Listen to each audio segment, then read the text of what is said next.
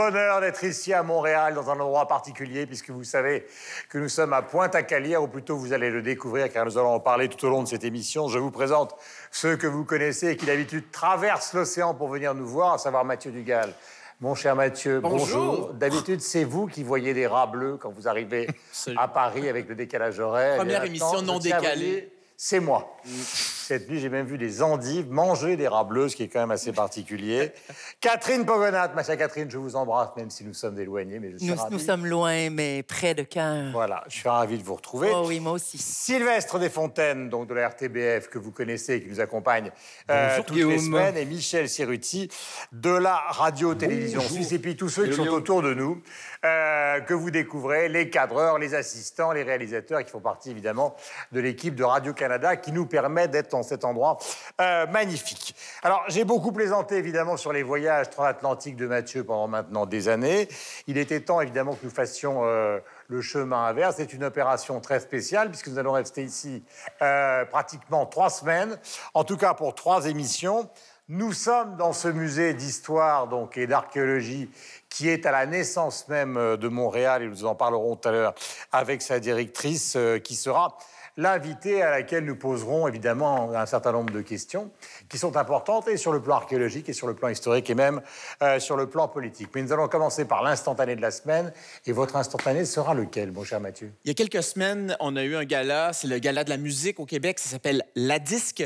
Et euh, pour la première fois, écoutez, en plusieurs décennies, le, le gala a 40 ans et plus, on a enfin trouvé le rap. Et le rap a ouvert ça a le été long. gala. Ça a été très long.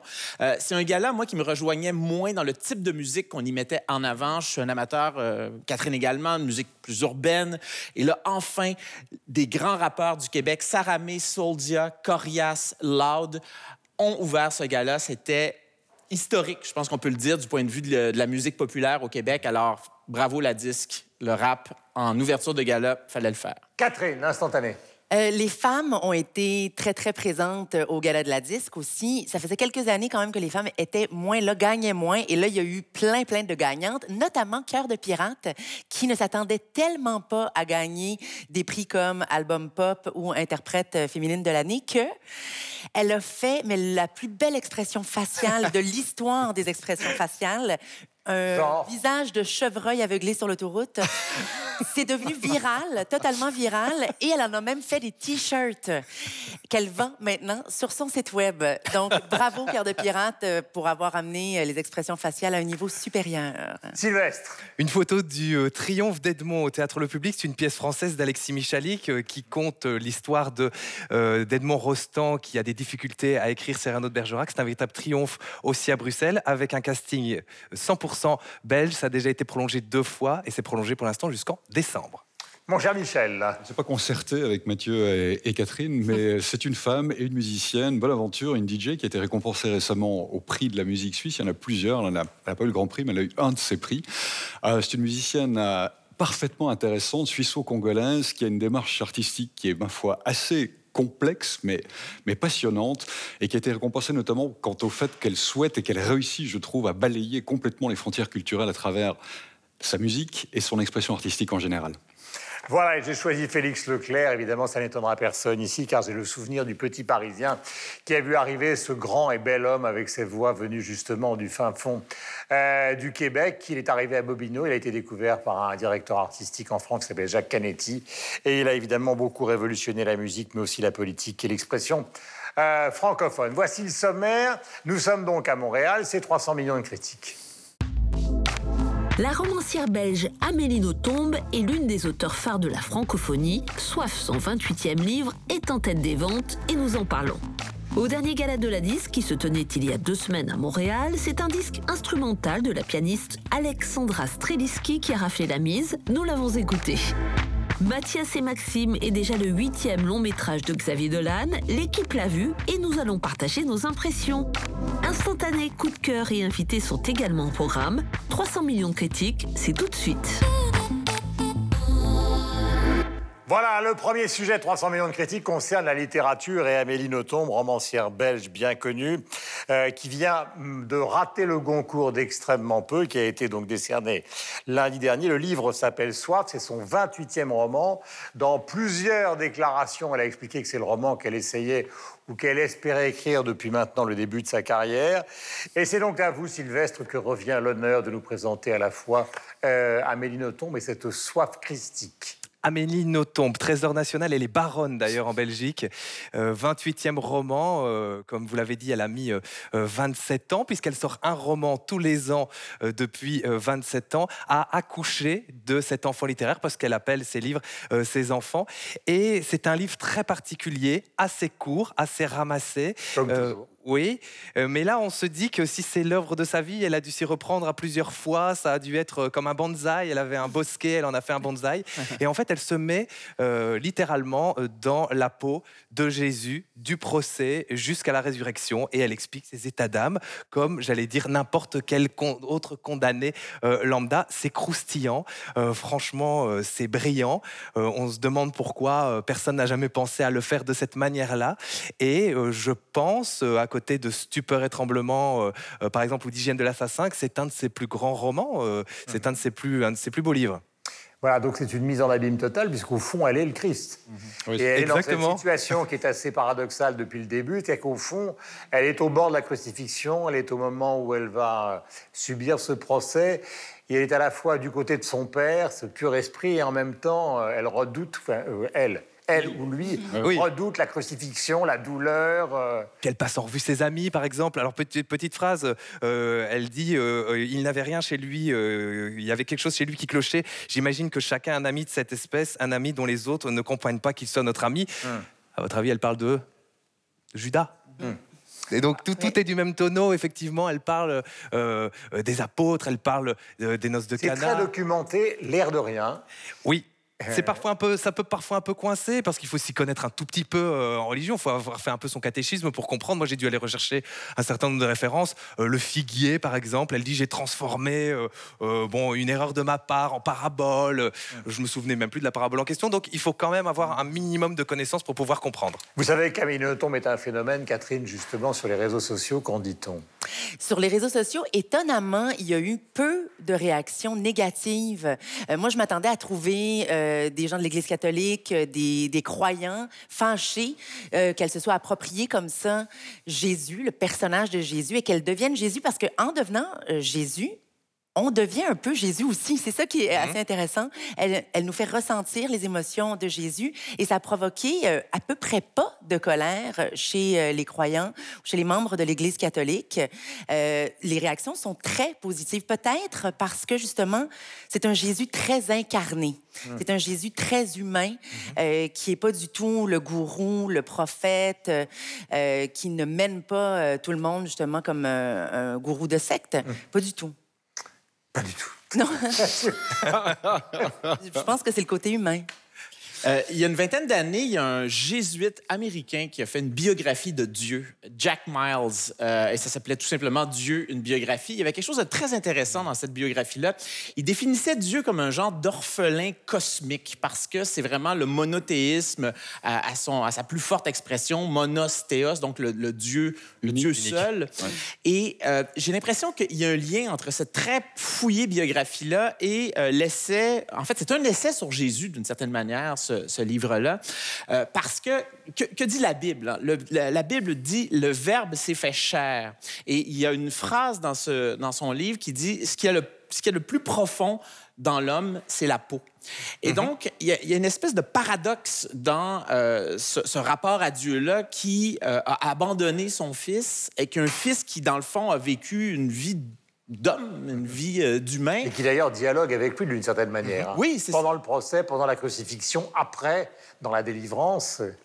Et, Amélie Nothomb, j'ai un peu l'impression que c'est son personnage, peut-être, euh, c'est l'apothéose du personnage qu'elle a pu écrire parce que c'est quelqu'un qui adore ces espèces de personnages plus mm. grands que nature. Et là, c'est c'est probablement le plus grand personnage qu'elle aura euh, mis en scène. Et donc, il y a à la fois une réflexion sur l'incarnation est quelque chose de très, euh, très profond d'un point de vue biblique, parce qu'elle va vraiment au bout de ce que euh, nous dit la Bible, c'est-à-dire que Dieu a envoyé son Fils pour expier les péchés de l'humanité. Mais son fils, euh, sur la croix, dit euh, Pourquoi m'as-tu abandonné? Mm-hmm. Parce qu'à un moment donné, il, se rend compte qu'il est, il est, seul, comme, comme l'homme dans sa, dans sa condition. Euh. Et il dit à Dieu aussi, à, mm-hmm. son père Tu as été dépassé, tu es dépassé par ton invention. Ouais. comme s'il, il, en fait, il se rebelle contre son père, Dieu, et il choisit le camp des hommes, mm-hmm. Jésus. Ce, qui, ce qui remet en question. Michel ce qui remet d'ailleurs en question, quand j'ai lu ça, moi, je me suis dit, mais on dit toujours, Dieu a fait l'homme à son image, et puis en même temps, quand Jésus s'exprime à travers Amélie Nothomb en disant que finalement, bah, la créature avait dépassé le, concepteur. C'est aussi, ça peut aussi être vu comme une critique assez forte finalement de, la religion. En tout cas, moi, c'est comme ça que je l'ai vécu. Je crois que ce bouquin, il a, il a la possibilité justement d'être lu de différentes manières. Moi, je suis au mieux agnostique, voire athée. Voilà, je le dis. J'ai néanmoins lu ce livre avec énormément d'intérêt.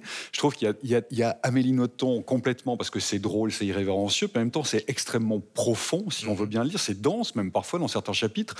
Il y a la question euh, du du rapport au corps, il y a la question du martyr, il y a la question du pardon qui sont abordées, qui sont des vraies questions euh, quand on lit certains chapitres et après on est là, on se Enfin, moi, ça m'a amené à, réfléchir à, ces concepts, à ces notions-là, parce que, parce que Jésus se dit, mais finalement, mais enfin, comment est-ce qu'on peut s'aimer les uns les autres et s'aimer soi-même si la première chose qu'on haït, c'est son corps, de telle manière qu'on se fait crucifier? Une question pour tout le monde. Vous savez que souvent, la critique à l'égard d'Amélie Nothomb a été, disons, pour le moins mitigée. C'est-à-dire qu'à la fois, on reconnaissait son succès, mais en même temps, les gens la voyaient comme une sorte d'Indochine de la littérature, c'est-à-dire euh, amatrice ou amateur de New Order, euh, de choses un peu euh, qui, sont très marquées par les années 80, et donc par une certaine forme de simplification, par le gothique, et puis tout d'un coup, on a l'impression de lire Jean-Christian Petit-Fils, c'est-à-dire un historien euh, extrêmement sérieux. mais en tout cas, c'est vrai que c'est un bouquin qui sort. Moi, j'ai pas. Enfin, euh, euh, je pense que Sylvestre, tu pourrais nous en parler parce que je crois que tu as lu tous les bouquins d'Emilien Nothomb, ce qui n'est pas mon cas, mais j'en ai lu quelques-uns. On est obligé en Belgique. Hein. Mais c'est vrai que celui-là, par rapport à ceux que j'ai lus, sort franchement du lot et c'est honnêtement un bon bouquin qui va beaucoup plus loin que quelque chose de superficiel. Mais elle plaide l'authenticité. Hein. Moi, je mais, on, mais on sent l'œuvre de sa vie quand même. Hein. Enfin, j'imagine que ce livre.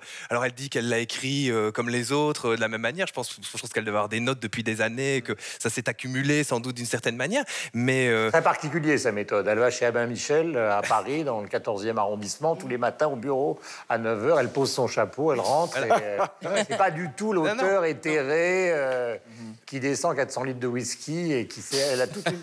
C'est un peu l'anti-Welbeck, quoi. Oui, et Ce, qui est, ce, qui est, surtout très notable dans cette histoire, c'est qu'elle aurait pu en écrire 500 pages, par exemple, et certains auraient pu en écrire 500 pages, partir dans des digressions, avoir quelque chose de touffu.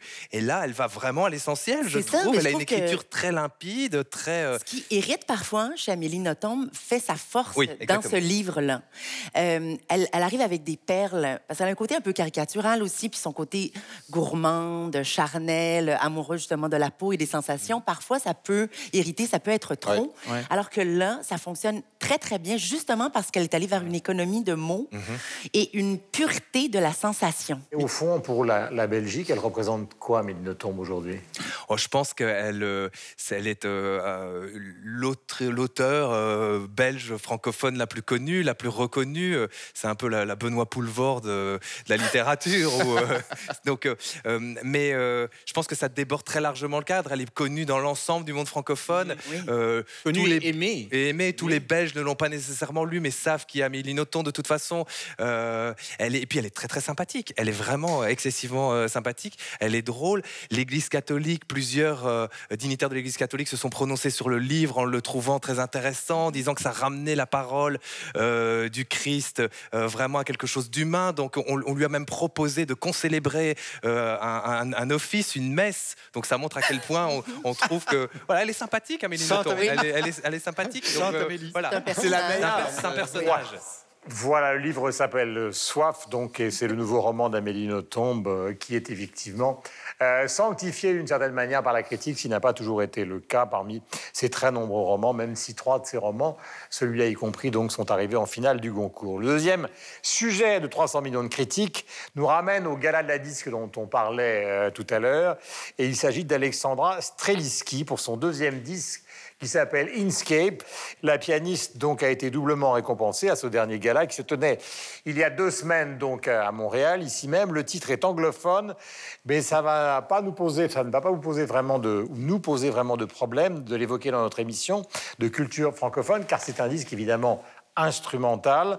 Dans un instant, nous aurons de quoi jaser ensemble sur la singularité de cet album et sur la présence des artistes féminines, surtout à ce dernier gala de la disque. Mais ce sera juste après ces quelques images. Alexandra Streliski.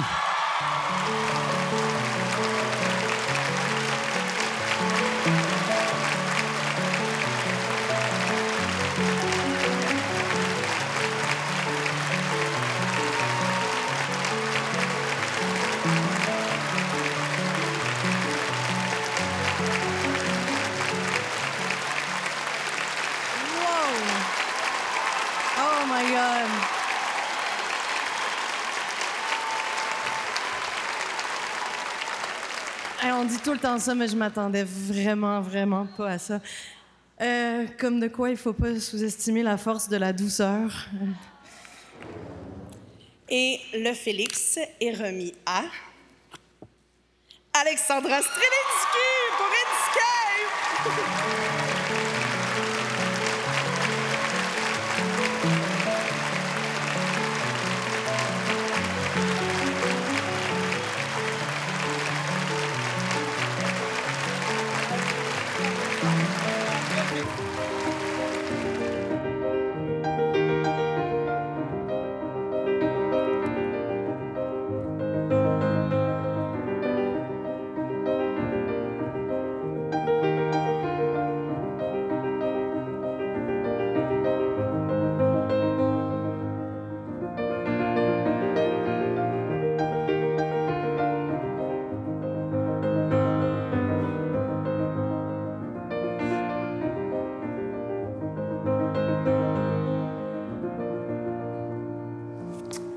Nous allons commencer par Catherine, euh, donc, puisque vous étiez à ce gala de la disque, et pour nous parler de cette jeune femme. Alexandra Streliski, que beaucoup de gens, je pense, ont euh, découverte ce soir-là. C'est la... Moi, je, me, me souviens pas d'avoir vu une consécration comme ça de la musique instrumentale avant, dans des catégories de pointe. Révélation de l'année, c'est toujours une catégorie hyper attendue parce que c'est souvent l'étoile montante, la Hubert Lenoir euh, de l'année qui, euh, qui est consacrée. Ensuite, elle a gagné aussi auteur-compositeur de l'année, qui est, je pense, le trophée le plus prisé mm-hmm. parce que ça souligne vraiment le talent d'auteur, euh, de musicien, de compositeur. Et là, c'est une fille qui fait du solo piano, qui gagne dans ces deux catégories-là. Moi, je me souviens pas avoir déjà vu ça. Et c'est une fille qui a un... Euh, un bagou, un naturel. Quand elle va remercier, elle a un franc-parler, une honnêteté. Elle parle de dépression, de moments difficiles qu'elle a pu vivre avec beaucoup, beaucoup de transparence. Et euh, elle a donc cette candeur-là qui, je pense, fait d'elle une nouvelle star de la musique néoclassique, si c'est possible. Ça fait d'elle une star pop, même si elle est dans un milieu musical qui peut paraître plus niché. Mm faut dire qu'elle avait été amenée aussi sur la scène internationale par le réalisateur Jean-Marc Vallée, Alexandra Streliski, qui l'avait prise sous son aile euh, dès Dallas Buyers Club. Je pense qu'il avait mis une de ses mhm. chansons. Ensuite, dans Demolition, euh, dans Big Little Lies, euh, on l'entend. Et dans Sharp Objects, elle devient même un, sujet presque dans la série parce que sa musique devient un, un personnage en soi. donc, Jean-Marc Vallée qui l'a un peu lancé. Et là, le galet de la disque, je pense, l'a mise sur la map. cette fille-là, qui, un peu comme Jean-Michel Blais, je ne sais pas si euh, vous connaissez le pianiste Jean-Michel Blais, qui tourne aussi à travers le monde, mais qui deviennent donc, des nouvelles hein? stars. Oui, qu'on entend dans le film de Xavier Dolan. Euh, donc, ça devient des, euh, des stars mhm. de la pop, mais qui viennent du classique. C'est super intéressant parce qu'elle compose et elle crée une nouvelle musique classique de 2019. Michel. Vous voulez m'entendre parler sur Alexandra Streliski ben Oui. Alors écoutez, j'ai écouté ce disque. Vous parler d'autre chose, mais ça ferait Non, non, je ne sais pas si vous parlez, si vous parlez de, de, ce qui se passait en Suisse, des prix, moi je ne sais pas, mais je, voilà. Euh, non, la musique instrumentale, à part ça, juste une petite parenthèse, en Suisse, c'est vrai qu'elle est primée depuis un certain temps déjà. C'est vrai qu'on a, on a une manifestation euh, qui est patronné par l'Office de la culture. Donc, c'est pas forcément un gala comme vous le connaissez, mais voilà. Il y a des gens comme Irene Schweitzer, la pianiste de jazz contemporain, qui était récompensée l'année passée, ou Patricia Kopachinskaya, la, la violoniste classique. Heinz Holliger, le... enfin bref, cette année c'était un, duo Michel et André de Coster, Code.axe, c'est la musique électro-expérimentale, donc voilà, la musique instrumentale, ça fait, ça fait un certain temps qu'elle est, qu'elle est reconnue. Et puis Alexandra Strelinski, alors oui, voilà, elle s'inscrit pour moi dans un courant maintenant qui existe depuis un certain nombre d'années, Max Richter, Nils Fram, euh, Olafur Arnalds ou même Chili Gonzalez, hein, ici, euh, ici, au Canada. Qui, existe, voilà, qui, est, une, réalité, qui occupe pas véritablement encore, j'ai l'impression, un grand nombre d'auditeurs. C'est comme Catherine disait, c'est quand même relativement niché, mais enfin c'est la musique intéressante pour peu qu'on ait envie d'aller vers ça. Si on connaît peut-être, on est intéressé par la musique classique des années 30, que ce soit, je sais pas moi, Milo ou, euh, d'autres. Bah, peut-être qu'on ou Satie, on, sera peut-être un petit peu moins passionné, intéressé par ces suivants et ces suivants que sont tous les noms que je viens de, citer, parce qu'ils sont inspirés, sont des post-minimalistes, hein, comme Philippe. Glass ou autres. Vraiment, ce qu'on retrouve aujourd'hui dans les classiques, c'est la suite de ces, euh, de ces années-là. Euh, voilà, c'est un courant qui existe, une musique qui est intéressante, c'est une musique qui est réfléchie par des créateurs qui sont des musiciens, qui ont souvent la, double casquette euh, classique et puis, et puis contemporaine, moderne. Euh, moi, je vous avoue très franchement, pour écouter le disque, c'est pas une musique qui me passionne outre mesure. J'aime bien, c'est la manière dont il fait un détour gigantesque. Non, mais je, pour, arriver, pour arriver à lui dire ça. Non, mais c'est vrai. Mais même Max Richter ou même Nils Fram ou même Olafur Arnalds, avec qui j'avais fait une masterclass, je m'étais retrouvé sur scène à discuter avec lui, à, présenter ce qu'il faisait. Voilà, c'est des concepts musicaux que je trouve intéressants. Moi, c'est pas des, des, musiques qui me parlent véritablement, je trouve. Euh, je préfère, on va dire, les originaux qu'on on mm. connaît des années passées à celles-là ou des choses alors qu'ils sont franchement plus contemporaines aujourd'hui. Mais ma foi, mais, en même temps, c'est quelque chose d'intéressant, de créatif et qui, suscite un intérêt, tant mieux. Et qui traverse les frontières qui traverse facilement. Les frontières. Alors c'est vrai aussi qu'il y a une sorte de compression dans le temps, c'est-à-dire que vous avez des grands musiciens de jazz comme Bill Evans ou Keith Jarrett qui ont toujours été à la limite de la musique classique et du jazz, et de l'autre côté vous avez tous les grands pianistes de jazz ou les grands pianistes classiques actuellement comme Evgeny Kissin, etc., qui à la fin de leur concert classique jouent une musique qui pourrait ressembler à celle d'Alexandra ou même des morceaux de jazz, etc. Donc le jazz va vers le classique, le classique mm-hmm. euh, quelquefois se tourne vers la musique contemporaine et donc un produit qu'on pouvait considérer comme avant comme hybride, naît, c'est elle. Le problème, c'est est-ce que c'est bien? Ben, en fait, c'est sûr que c'est très. Euh, et Michel met le doigt sur quelque chose qui dérange beaucoup les gens qui viennent de l'univers de la musique classique, mhm. euh, un univers dont elle provient parce qu'elle étudiait à McGill, euh, Alexandra Streliski, donc euh, grande université ici à Montréal. Et en fait, elle s'est jamais vraiment sentie sur son X dans ce style-là. Et quand elle étudiait à McGill, elle l'a dit en entrevue, elle dit moi je voulais pas devenir pianiste de concert parce que c'est souvent mhm. l'aboutissement des, des, des, études quand on est en, piano classique. Et elle dit moi je veux pas jouer la musique des autres, je veux pas être prise avec des, interprétations qui qui me ressemblent pas. Et l'ironie là-dedans, c'est qu'elle l'a dit aussi, elle, dit Je suis devenue une pianiste de concert. Et, et, donc, mais elle joue sa musique, elle le joue à ses conditions. Et c'est sûr que si on compare, par exemple, à des compositeurs, disons, plus issus de la tradition de la musique euh, contemporaine, donc musique peut-être plus académique, euh, on est très loin de ça, mais en même temps, si on regarde ça d'un point de vue populaire, hmm. c'est intéressant de voir que finalement... C'est extrêmement mélodique. Oui, c'est très pas du tout dans la tonale, ni dans quoi que ce soit. C'est très mélodique. Qui se rapproche de la musique contemporaine, contemporaine. Oui, ou musique de film, parce que, bon, elle en fait... Euh, c'est très proche de la musique de, film. De, mais film. Mais c'est d'un point de vue, je dirais, de l'écologie, euh, l'écosystème musical, c'est intéressant de voir qu'on a finalement une consécration pour ce type de musique-là qui était très, très loin des, des, des, projecteurs. Et il faut dire, elle est une excellente ambassadrice de euh, cette musique. Elle, elle son mot de remerciement à la disque, je pense qu'il va falloir le prendre et le donner au futur lauréat pour dire, regardez, c'est comme ça qu'on doit faire un, un, un, mot de remerciement. Mm-hmm. C'était touchant, c'était simple. Elle a dit cette chose, il dit il ne faut pas sous-estimer la force de la douceur. Le pouvoir, le pouvoir de la, ou le, douceur. pouvoir de la douceur. Et, donc, elle, incarne vraiment ce côté-là. Elle a, elle a vraiment bûché pour se, retrouver là. Elle a, eu, elle a eu un parcours qui n'est pas facile. Et finalement, par Marc-André Grondin, qui est un comédien qui avait écouté son premier album, qui l'a référé à Jean-Marc Vallée. Euh, de fil en aiguille, elle s'est retrouvée à devenir de plus en plus populaire. Elle a, eu, elle a vécu des, des épisodes dépressifs. Euh, elle s'est beaucoup battue et finalement, pour arriver à cette consécration-là, et c'est un, une artiste éminemment euh, réussie, elle, elle, elle, a réussi à faire reconnaître un style musical également qui bénéficiait pas vraiment. 50 ben, millions d'écoutes sur les plateformes un disque d'or. Un disque d'or, il faut faire vendre 40 000 disques aujourd'hui. Là. C'est un, un coup de... Sylvestre. Ce que je trouve intéressant aussi avec elle, et euh, elle s'inscrit dans un, dans un autre mouvement, c'est le mouvement euh, que vit la musique électronique, qui est aussi euh, une musique instrumentale par excellence. Alors, on pourrait considérer de manière caricaturale qu'à un bout du spectre, il y a la musique classique, et qu'à l'autre bout de la chaîne de l'évolution musicale, il y aurait la musique électronique.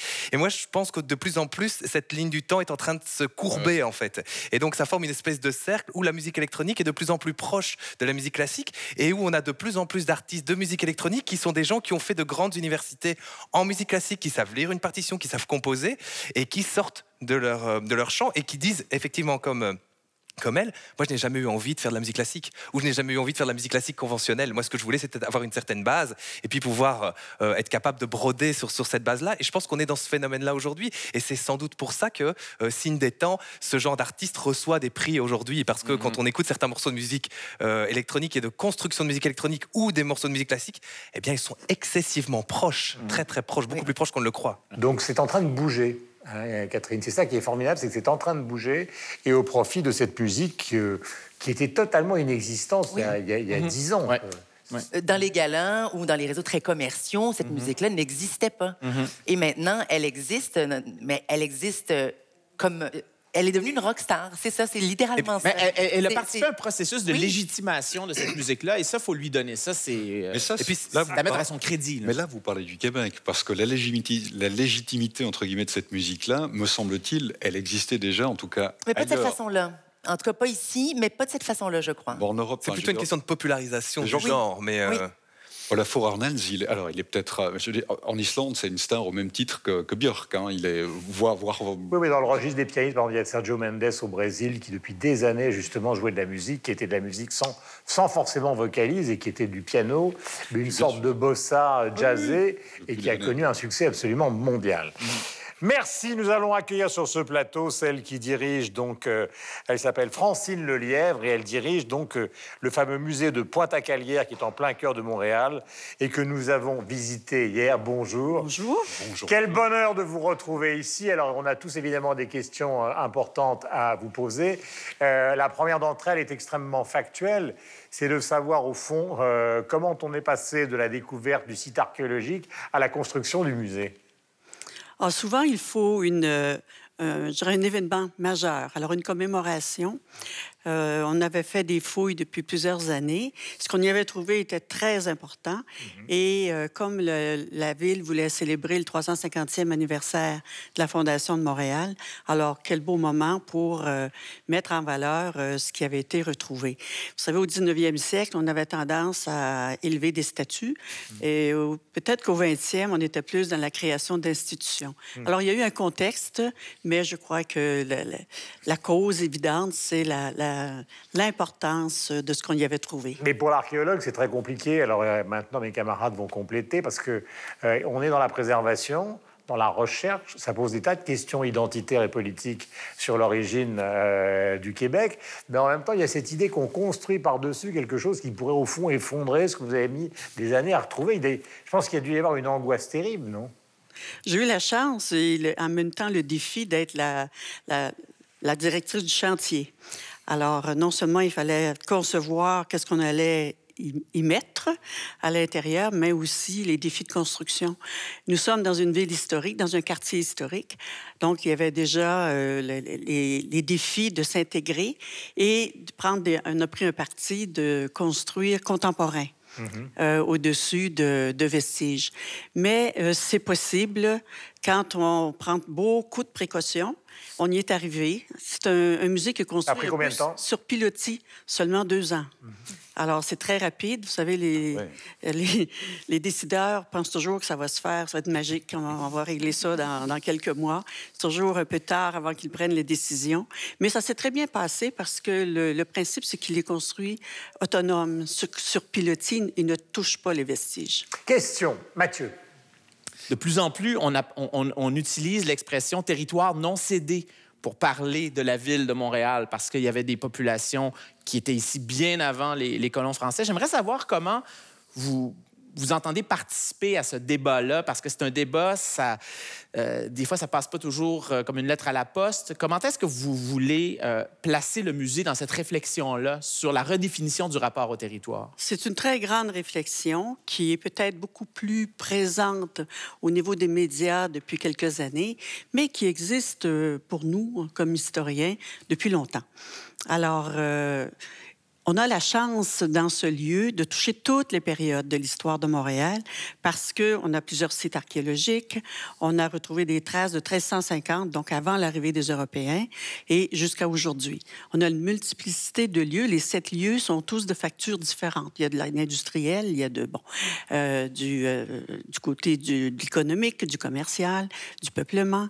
Alors, pour les Autochtones, fait longtemps, nous, depuis le début, qu'on travaille avec eux, euh, dans le sens qu'on a retrouvé des foyers, donc des, des traces, différentes traces. Et euh, je pense que c'est à eux à définir comment ils veulent qu'ils soient euh, présentés. Et euh, on travaille à la fois scientifiquement et aussi avec euh, leur tradition orale pour trouver un, un, modus vivendi ou une certaine euh, intégrité historique. Mm -hmm. on est quand même un musée d'histoire. Et depuis 27 ans qu'on a des comités scientifiques autochtones. Et, mais l'enjeu, les enjeux contemporains sont, je dirais, plus marquants. Mmh. Et justement, dans le moment, on travaille beaucoup avec eux sur le renouvellement d'une exposition permanente.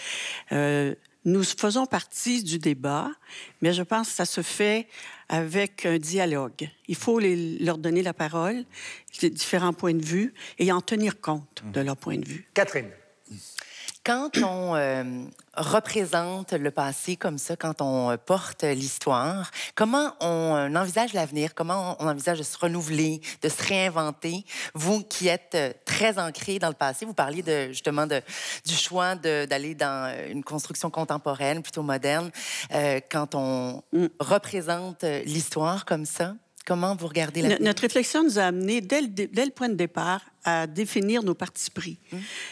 La, priorité a toujours été la conservation des vestiges, d'éviter l'intégrité des vestiges, d'éviter de euh, le, les, briser ou de mettre trop d'infrastructures au-dessus, de façon à ce que euh, réalité, qu'on puisse les conserver pour les générations futures. Donc, tous les actes, que ce soit d'architecture, de design ou, autres, de circulation même, euh, étaient soumis euh, à l'intégrité des vestiges. Ça, c'était clair. Ensuite, ben, on, on s'est dit que Montréal, euh, il y a des hommes et des femmes que je pense qui ont rêvé puis ont bâti Montréal. On voulait présenter l'histoire de Montréal d'une façon humaine. Mmh. Beaucoup plus que des événements. Euh, c'était comment, au, au, fil du temps, les gens ont pensé cette ville-là. Et euh, on, a, on a osé même si on est dans un quartier historique, et euh, créer un musée d'histoire voulu être de notre temps. Mm -hmm. Alors, on a une architecture ici jusqu'en face. On voit que la tour n'est pas terminée. Ça veut dire qu'elle est orientée vers l'avenir. Et euh, ce passé, nous, nous, voulons toujours, depuis le, le début, euh, le traiter avec des moyens de communication le plus contemporains. Mm -hmm. C'est sûr qu'on va avoir des artefacts, on va avoir des, des vitrines, puis comme ailleurs. Il y a des films, il y a des euh, il y a des maquettes et des reconstitutions. Exact. Et les nouvelles technologies qui changent rapidement, on a, on a toujours voulu qu'elles qu soient, qu soient très présente dans la communication ou la, aider à la pédagogie à comprendre hum. ces, cet enchevêtrement de pierres et de vestiges. Sylvestre. Il y a une partie du musée, c'est un cimetière, c'est un ancien cimetière. Oui, oui. On nous a expliqué qu'une partie du cimetière n'avait pas été fouillée, donc il restait sous les fondations euh, du, du, nouveau bâtiment. Ça pouvait être un peu frustrant euh, pour les archéologues. Moi, je me posais la question, je me demandais si au Québec, il y avait encore des programmes de fouilles. Est-ce qu'il y avait encore aujourd'hui euh, des, des, fouilles archéologiques qui étaient en cours? Ah, bien sûr. Nous, on vient de terminer une, une énorme fouille archéologique dans un site qui est à proximité du musée, qui est le premier Parlement du Canada alors, euh, qui est un site monumental. Et on est encore en train de... On a, retiré 500 000 artefacts. On est en train de, d'essayer de les conserver, de les restaurer. On va en avoir pour plusieurs années. Oui, il y a continuellement des fouilles archéologiques. Je vous dis pas à chaque été, à chaque année, mais il y a encore euh, des sites... Euh, pas aussi imposants selon notre connaissance actuelle, mais oui, encore des trouvailles. En tout cas, merci de nous avoir accueillis, Francine Lelièvre. Et merci. C'est moi qui vous remercie d'être venu. Euh, de présenter, de nous avoir présenté, en tout cas pour 300 millions de critiques, ce musée magnifique. Nous allons passer maintenant à la dernière partie de, de l'émission et nous allons parler de cinéma. Et nous sommes ici puisqu'il s'agit de Mathias et Maxime, donc, qui est le huitième long métrage de Xavier Dolan, que vous connaissez. Il est presque inutile de le présenter. L'équipe l'a vu et nous allons partager nos impressions juste après la bande-annonce que voici. Est-ce que vous êtes déjà embrassé avant? Eh boy, jamais fait la vaisselle, là, ce Parce que c'est ça, la scène que vous allez jouer dans le court-métrage d'Erika. Le gars qui se French. Ça mieux de temps cette semaine? Puis c'était comment avec les gars? Euh, normal. Avant longtemps, j'ai l'intention de te donner un peu plus d'importance ici. Je pense que ça va me faire du bien l'Australie. Qu'est-ce qu'on va faire là-bas? Je sais pas changer d'air. Changer du. Puis ta mère, mettons. C'est des nouvelles de ton frère? C'est ma tante Ina qui fait s'occuper d'elle. Là, là, c'est le temps de prendre soin de toi, mon gars. On dirait que je suis un peu dans ma tête ces temps-ci. Je vois des choses que je voyais pas avant. Je pense à des choses auxquelles je pensais pas avant.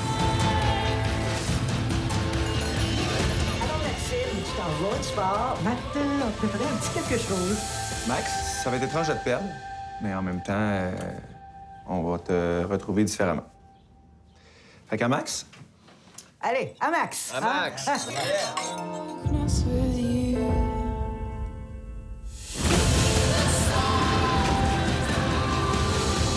Je suis pas capable de croire que tout ce qu'on a bâti depuis qu'on est enfant, nous deux, notre gang, notre cercle, que ça va tout prendre le bord du jour au lendemain pour une niaiserie, pour rien.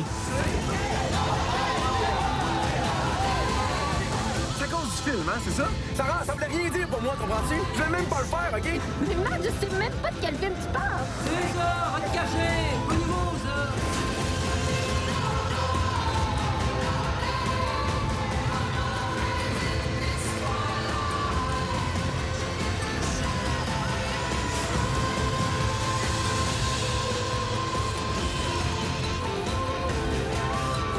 Si, Matt, on se pose tous des questions un jour ou l'autre, hein? C'est ça la beauté de la jeunesse. Avoir 30 ans. Avoir encore le temps. Et c'est Mathieu qui s'y colle, ce huitième long métrage. C'est une éducation sentimentale. Ouais. Euh, un film très intéressant dans, la, dans le parcours de Dolan à plusieurs titres. Euh, Premièrement, on dirait qu'on retrouve un Dolan des, premières, premières manières, il faut le dire. Il a, il a 30 ans, puis euh, bon, déjà 8, euh, longs métrages. Mais on retrouve un peu une suite de J'ai tué ma mère. Euh, d'ailleurs, on retrouve d'ailleurs une de ses actrices fétiches, Anne Dorval, qui est dans un rôle où c'est presque la mort de la mère. Hein. Mm. On ne vendra pas de, punch. Mm. Mais on a un film où on le sent aussi très, je dirais très euh, touché, et euh, je, cherche le mot. Il est. Euh, il est, il est, il est. C'est le décalage horaire. Ouais, c'est le décalage horaire. Non, il est venu de chez lui, c'est compliqué. en fait, il est, plus vulnérable. Est très vulnérable, voilà, Il est très vulnérable dans ce film-là. Parce que, bon, c'est une histoire, on dirait c'est un peu, on retrouve cette histoire-là dans Call Me By Your Name, c'est-à-dire cette espèce de tension sexuelle qui existe entre deux êtres qui n'étaient pas destinés à se rencontrer. Euh, eux, dans le cas, en fait, c'était des amis d'enfance, mais qui ne s'étaient pas rencontrés d'un point de vue charnel. Et donc, euh, pour un film étudiant, les besoins d'un film étudiant, et ils, doivent se donner un baiser. Et là, il y a des espèces de désirs enfouis qui refont, qui refont surface. Et donc, Dolan se donne un rôle dans ce film-là, et c'est un rôle qui est vraiment très tourné vers l'intérieur. Mm-hmm. Même chose pour Gabriel d'Almeida Freitas. Euh, dont c'est la première euh, dans un film de, Dolan. Donc, deux jeunes hommes qui se découvrent une passion plus ou moins secrète, plus ou moins avouée.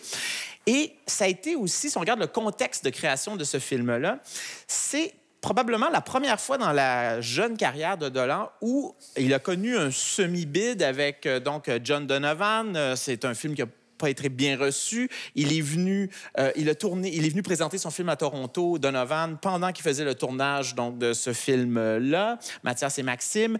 Donc une période qui n'a pas été nécessairement très joyeuse dans sa vie, et donc il présente ce film-là qui est un film très intéressant, à mon avis encore inachevé parce que mm-hmm il y, a, euh, il, y a, il, y a une, tension dramatique qui n'est peut-être pas là. À la fin du film, il y a, une espèce de délitement également de, la, de cette tension dramatique-là. Mais en même temps, c'est mm-hmm. intéressant parce qu'on sent justement ce Dolan vulnérable. Mm-hmm. euh, on sent ce Dolan... Donc vous va... plaidez pour la sincérité. Ouais. Euh, oui, mais sincérité, mais euh, mm-hmm. en même temps, euh, on sent que ça, ça, ouvre vers une nouvelle période dans la vie de, de Dolan. Et euh, franchement, c'est un. Bah, il, y a, il, y a, une boucle, il y a une boucle qui est bouclée. Il y a un énorme ça. succès, Le Petit Prodige, le Mozart du cinéma, puis La Tentation américaine. Et La Tentation américaine est quand même un échec. Donc le voilà en train de revenir vers des ouais. choses qui sont évidemment Aux plus amis. personnelles. Aux amis. Moi, j'ai l'impression que euh, ce côté chaotique, euh, très artisanal, qui donne l'impression que le film n'est pas tout à fait fini, que c'était voulu, parce qu'il avait un côté tellement léché dans John F. Donovan, tellement hollywoodien, parfait, très lisse. Et là, il est allé vers le contraire. C'est loin d'être parfait. Tout le monde parle en même temps dans plusieurs scènes. Mm. On comprend pas tout. C'est bourré de flou. Euh, c'est tout croche. Même nous, on comprend pas tout. Même nous, on ouais. comprend pas ah, ça tout. va, on est rassurés. C'est pas, pas une question d'accent. Euh, non, moi, j'ai trouvé qu'il euh, il s'était mis dans cette posture-là, qu'il mm. s'est placé dans une, ben, un certain inconfort, un certain danger, quelque chose de justement pas parfait du tout, et que ça fonctionne. Moi, ça m'a fait du bien. J'avais pas envie d'aller voir ce film-là. Pourtant, je suis très fan de Xavier Dolan. Euh, la proposition, justement, le côté très chaotique, euh, toutes les voix qui, euh, les, les, fêtes où tout le monde parle en même temps, ça me tentait pas. J'avais pas envie de ça. Et j'ai beaucoup aimé ça. J'ai aimé voir Xavier Dolan jouer. Je m'ennuyais de voir Xavier Dolan jouer comme ça. Son côté très vulnérable m'a mm -hmm. beaucoup plu. ce type de rôle compliqué, euh, un garçon mal dans sa peau mal dans sa vie, qui n'est pas encore placé. Euh, J'ai beaucoup aimé le voir là-dedans. Euh, je trouve qu'il a retrouvé aussi euh, une écriture très dolanesque et euh, il y a des scènes, des bijoux, mais ça, c'est vraiment Xavier Dolan, là. Le comédien qui est là, dans, en plein milieu de la rue, devant un party, tout seul, les feuilles d'automne qui ah, oui. tourbillonnent autour à de la lui. De la et la musique ouais, de Jean-Michel Blais, ça, c'était hyper momie. Il y a des perles comme ça. Mmh. A... Sylvestre, à quoi on verra les réseaux sociaux Il y a deux éléments dans ce film qui ressortent. Euh, c'est euh, le côté verbeux, ça parle beaucoup, ça parle trop, on comprend pas tout. Enfin, honnêtement, moi, je l'ai vu avec les sous-titres euh, en anglais, donc ça encore complexifie un peu, un peu, un peu la chose. Euh, et puis, il y a aussi cette, cette capacité à dire des choses sans la langue, sans la bouche. Et ça, c'est quand même fabuleux. Et ce film est, repose sur ces deux éléments-là, qui ne sont pas, à mon avis, toujours... Euh, les proportions ne sont pas toujours très bonnes. Euh, c'est ce qui donne son côté vulnérable, son côté peut-être inachevé, etc. Euh, mais il y a des moments qui sont pense... fabuleux, phénoménaux, je trouve. Et c'est aussi sous-tendu par cette musique, par ces choix musicaux qui sont toujours impeccables même sur les, enfin, sur les films précédents euh, également, et avec des choses qui sont parfois un peu euh, incongrues. Il y a Amir euh, qui cohabite avec Phosphorescent, qui, qui cohabite avec les Pet Shop Boys. C'est vraiment dans, dans, ces moments-là que le film se fait, que le film se dit, paradoxalement. Vous avez aimé la musique, quoi, en gros Non, non, non, non, non. Toujours un personnage dans les mais, films mais, de Dolan. Parce que ouais. moi, j'aime bien la musique, j'aime bien les, les, bandes originales, mais, mais elles, elles, prennent, elles sont magnifiées. Le morceau, par exemple, de Phosphorescent qui revient euh, deux fois euh, dans une, une, version live et une version euh, studio. Je connaissais ce morceau, je ne l'avais jamais entendu Sylvestre, de cette manière. Soyez franc, contrairement au diplomate. Je vais vous tout à l'heure a détesté Alexandra, mais fait semblant de dire que c'était intéressant. Vous avez trouvé ça bien ou pas? J'ai trouvé, alors je vais être totalement honnête, j'ai trouvé qu'il y avait une demi-heure de trop. Mmh. Euh, là, je peux pas être plus honnête que ça. Ouais. Ça dure deux heures, il aurait pu ramasser son propos euh, sur une heure et demie, parce qu'en définitive, effectivement, ce sont deux amis d'enfance qui s'embrassent et qui déclenchent visiblement quelque chose, mmh. mais ce déclenchement, euh, et comme l'a très bien dit Mathieu, à un moment donné, la tension dramatique, elle redescend. On se dit, allez-y, c'est bon les gars. Enfin, on a envie de dire ça pendant tout le film. Mmh. Je vous dirai pas la fin, mais euh, voilà. Catherine, que disent les réseaux sociaux avant qu'on voit avec Michel justement? Bien, les réseaux sociaux disent à peu près tous la même chose. Euh, les gens avaient hâte de retrouver Dolan après The Death and Life of John F. Donovan, qui avait été une déception pour beaucoup. Euh, j'ai trouvé qu'il y avait énormément de commentaires aussi sur euh, le fait que Dolan représente bien ce qu'est être un homme en 2019 hein, ou à notre époque. Euh, cette réflexion sur la masculinité, euh, sur la complexité euh, de, de, se redéfinir comme homme à notre époque. Mhm. Il y a beaucoup de gens qui soulignent ça. J'ai trouvé ça très, très intéressant. Ouais. Alors, le film est-il sorti, mon cher? Le film est sorti, effectivement, le 30 octobre. Il est sorti en Suisse un petit peu plus tard qu'ailleurs dans la francophonie, mais il est sorti le 30 octobre. alors, j'ai plutôt bien aimé le film, et ce que je trouvais intéressant, pour rebondir sur ce que disait Catherine tout à l'heure, je trouve que justement, ce côté un peu brouillon, inachevé, au niveau formel, il participe complètement du propos évidemment du film, parce que les deux protagonistes sont eux-mêmes inachevés, brouillons et, en train de se rechercher dans, leur vie. Et, justement, cette forme-là, moi je l'ai ressentie comme étant parfaitement accompagnatrice de ce destin de ces deux, euh, de ces deux trentenaires qui tout d'un coup euh, voient leur vie complètement basculer vers quelque chose auquel ils n'étaient pas préparés. Ce que je trouve aussi parfaitement intéressant, alors moi j'ai pas ressenti le film comme les réseaux sociaux, alors évidemment c'est le destin de deux hommes, ça parle de masculinité et d'homosexualité, mais j'ai trouvé que ça pouvait être perçu comme finalement une expérience de chamboulement de n'importe quelle vie qui pourrait survenir quand on a des certitudes, quand on a grandi dans quelque chose, et puis soudain arrive un événement qui fait que notre vie, tout d'un coup, va prendre un autre tournant, ou on sent qu'elle peut prendre un autre tournant. Et j'ai regardé ce film comme étant à la fois effectivement une sorte de coming out homosexuel pour certains, mais qui pouvait être. Pas le premier dans Brokeback Mountain, c'était oui, dans un différent, mais totalement différent. C'était la... Voilà, c'était beaucoup plus marqué. Mais là, ça pourrait être, je sais pas moi, une, une, révélation mystique. Ça peut être un tournant politique. Ouais, ça, peut être la redéfinition d'une vie. Enfin, moi, j'ai vraiment pris comme un propos beaucoup plus large. J'ai pas axé uniquement sur quelque chose qui était lié à un rapport euh, éventuellement charnel ou en tout cas sentimental entre. Il y a deux rôles secondaires euh, qu'on peut, enfin que qu'on ne doit pas minimiser, c'est le rôle de la mère pour l'un et de la copine pour l'autre. Euh, la copine qui est un peu, euh, voilà, on la voit de temps en temps, mais, mais, mais, on se rend bien compte que euh, l'un a une articulation particulière par rapport à sa mère et l'autre a une articulation particulière par rapport à, sa copine. Et donc effectivement, je crois que ça interroge des questions de, de genre, des questions de positionnement dans l'espace social, de rapport entre les hommes et les femmes, du couple. Et ça va beaucoup plus loin que ce qu'on peut voir. c'est pour ça que pour répondre encore une fois de manière détournée à la question. C'est un film qui euh, sème une petite graine et puis on y réfléchit. Quand on, quand on le prend, c'est vrai que c'est, c'est un peu un tourbillon, euh, c'est pas toujours très clair, il y a beaucoup de flou, il y a beaucoup de bruit, etc. et puis après on y pense. quoi. Puis en même temps, encore juste une chose, d'un point de vue formel, ce qui m'a frappé, c'est vraiment lors de l'âne sur ce coup-là, puis même dans d'autres films, il a quand même une capacité, alors dans son jeu, déjà, je trouve qu'il c'est une performance d'acteur qui est remarquable, vraiment tout au long du film.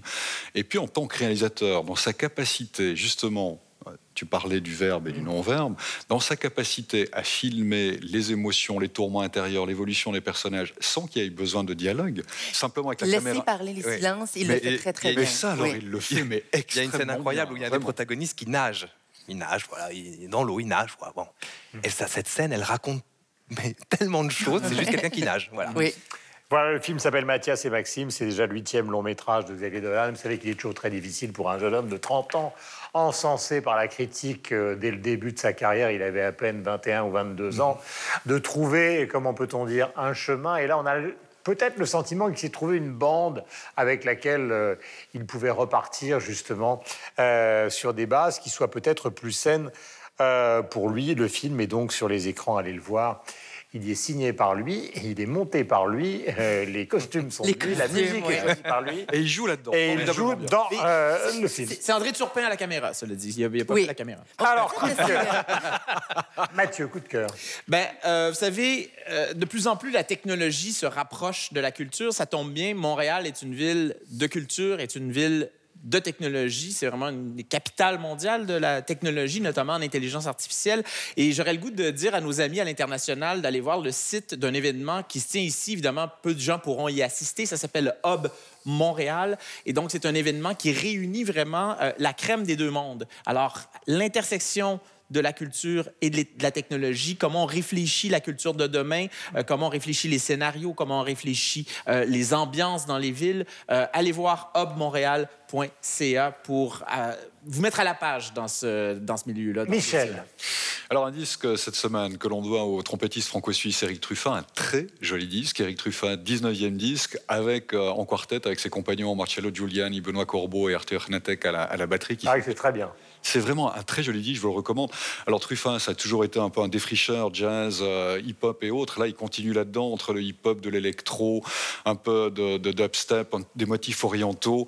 Et ça accouche, ça fait, euh, s'il faut parler de sillon, ça produit, ça fait pousser une musique qui est véritablement envoûtante. Je trouve ça parfaitement réussi. Je peux que vous le recommander. Lune Rouge, c'est chez Warner, Eric Truffat.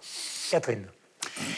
M pour Montréal, depuis des années, met Montréal sur la map internationale, veut présenter les artistes qui vont être euh, les stars de demain dans le milieu de la musique. Autant euh, Patrick Watson est passé par M pour Montréal que Mac DeMarco et plein d'autres. Et là, M pour Montréal se passe ces jours-ci dans euh, plein de petites salles qui marquent la scène indépendante, la nouvelle scène musicale montréalaise, que ce soit la Casa del Popolo, la Sala Rossa. Et on peut y voir autant du surf japonais cette année que euh, de la nouvelle chanson, euh, du rock avec Corridor. C'est la crème de la nouvelle musique de Montréal. Sylvestre. Un autre disque, disque incroyable, rencontre presque improbable entre Jean-Claude Vanier d'un côté, compositeur arrangeur notamment pour Gainsbourg au Polnareff. C'est lui qui a signé la musique de l'histoire de Mélodie Nelson et de l'autre côté, Mike Patton. Mike Patton, Face No More, Mr. Bugle, Tomahawk, euh, une des plus grandes voix euh, du euh, rock and roll contemporain. Quel registre Et qui fait tout. Hein. Il peut crier, il peut chanter. ils se sont rencontrés lors d'un hommage pour Gainsbourg. Ils ont fait un disque complet ensemble qui s'appelle Corpse Flower. Et on a l'impression, en fait, que c'est du Gainsbourg 3.0, chanté en anglais et en français. C'est absolument incroyable. Il faut absolument écouter ce disque. Voilà, il y a une manière réparer une injustice, le musée des beaux-arts euh, de Montréal et donc le grand artiste qui est Jean-Paul Riopel, qui vivait, vous le savez, avec John Mitchell. Or, si vous allez par exemple euh, à New York, il se trouve qu'avant de passer à Montréal, été à New York, il y avait énormément d'expositions sur les grands peintres abstraits américains des années 50, Pollock, Barnett Newman, etc et John Mitchell, et pas le moindre Riopel, qui a, il y a Franz Klein et les autres, même Pierre Soulages, mais Riopel est mis à, mis à part, en tout cas dans les expositions que j'ai vues. Donc euh, c'est une bonne chose de lui rendre hommage pour terminer euh, cette émission. Merci. On se retrouve la semaine prochaine. Figurez-vous que nous serons encore à Montréal et avec bonheur. Ciao.